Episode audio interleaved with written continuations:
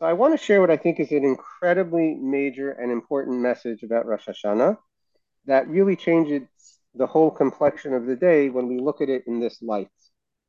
For most of us, Rosh Hashanah is a scary time. We know we're not perfect. We know that there are things for which we should be judged and perhaps even punished.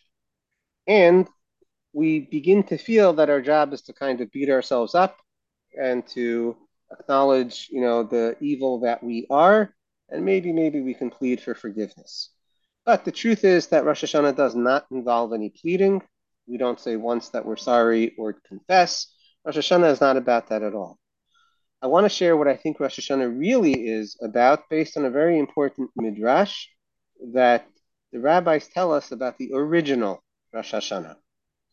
The original Rosh Hashanah happens on the sixth day of creation when man was created. And essentially, the message of this midrash is that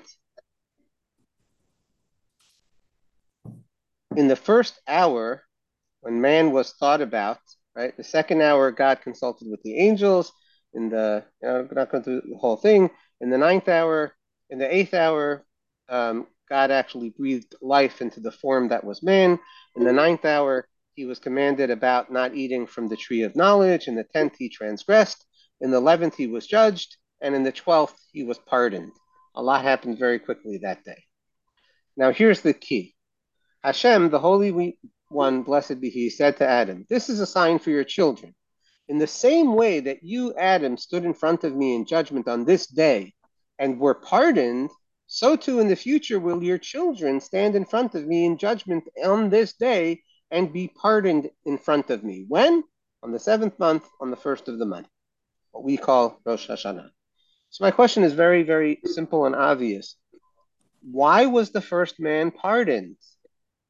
He never said, I'm sorry. He said, God, the woman that you gave me, she gave me to eat and I ate. And us on Rosh Hashanah here in the future, we don't ask for forgiveness. So why are we pardoned? And it, by the way, it sounds so good, you know. We get Rosh Hashanah and we're pardoned. Why do we need to go to Shul? Why do we need to daven? Hashem is going to forgive us, just like He forgave first man. And my answer is very clear, very simple. There's one thing we need to do on Rosh Hashanah. We need to stand in front of Hashem and know that we're accountable. That's the only thing God wants from us. We are accountable. We acknowledge by standing in front of Him that he is king of the world, and what we do makes a difference to him, and we are accountable, and we can be called to task for anything that we did wrong. We don't even need to ask for forgiveness. As long as we know that we're accountable, God says you're pardoned. And to me, that's what Rosh Hashanah is all about. It's about walking into Shul with the idea that Hashem is not looking to punish us. He's looking for us to learn that we are accountable that what we do matters to him. And if we accept that, simply simply by itself, accept that, then he wants to and will inscribe us in the book of life. Just like he pardoned the original man, despite the fact that he told the first man, on the day that you will eat from it, you will die, he lived 930 years. That means that God gave man the opportunity to live and to become who he needed to become in his lifetime. And that's what we're asking for in Rosh Hashanah. Please, Hashem, we know that we're accountable. Let us live so that we can fulfill the person that we need to become, despite whatever we've done wrong in the past. Now, obviously, we have to fully internalize that being accountable means doing different actions.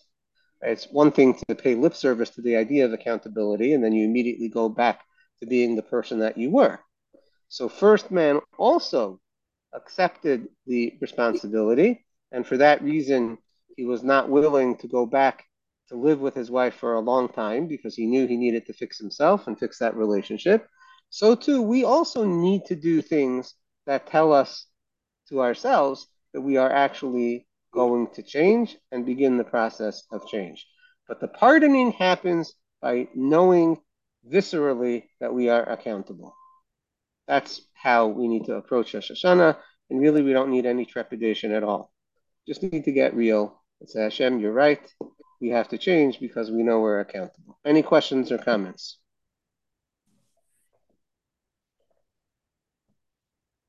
Yes, Joseph.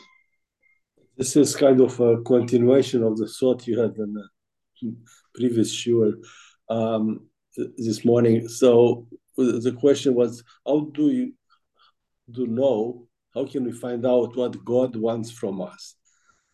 And my thought was that to find something, you have to, to first of all, to use a lot of experiments, trial and errors, but also introspection. Uh, and how do we know that we are going the right way? Is that, you know, there is a saying, you hit the zone. You feel like you live in the zone. The work doesn't feel like work. Um, hardship doesn't feel like a hardship. The sun, the colors are brighter. This, I think that's where maybe we can discover in, in this moment what God wants from us. Yeah, that's an excellent question. How should we know what it is that God wants from us? How can we figure that out and live that? So, you know, obviously we know that we have to adhere to the mitzvahs, but that doesn't really paint the whole picture. So, um, if you like, we can devote the next couple of weeks to working on that. I can tell you that one very important element for me is what I feel inspired to do that seems to be calling me to do it. And I have certain proofs from that from Maimonides and other places. Uh, it, you know, used to be we had prophets who could perhaps tell us. Nowadays, I do think a lot does depend on the introspection and the paying attention to what does it feel like I'm being called to do. And obviously, that can also sometimes lead us the wrong way because maybe we have selfish motivations, etc. So, you know, there's more to discuss on it but I do think that that's an important element. Thank you. Thank yes, you. Ethan. Uh, I guess I have trouble seeing how um, how Adam was holding himself accountable if he's basically saying, "Look, God, it wasn't me. It was it was the woman you gave me." Like, is that is that really being honest and and holding yourself accountable and not I mean, not taking responsibility so much in that regard. Yeah, no, 100%. Initially, he did not uh, take the correct responsibility. So then you ask, okay, so where do we see that he did? My answer is that he wasn't moaning and groaning and griping about the horrible punishments that he was then given after he made that statement. And what we the only thing that we find is that they got dressed, uh, recognizing their nakedness later, and we don't find that he was balking or rejecting or complaining say, no that uh, that's as opposed to most of us like no how could you treat me that way? Well you know maybe i did wrong but you know i wasn't that wrong etc whatever our excuses that we don't just start with but that we conclude with. Understood. Yeah that's what i think but that's definitely a good point. That's you know that's an approach but there's i'm sure more to be thought about there. On your question. Very good. Rabosai Everybody should have a tremendously blessed year with good health, with the answers to all the things that are plaguing them, uh, especially those of financial security or physical health, and finding their purpose. God willing. Amen. Amen. Amen. Amen. Thank you, Rabbi. Amen. Thank you, Rabbi. On my left. Ruben, I hope I hope that, that that fit the bill.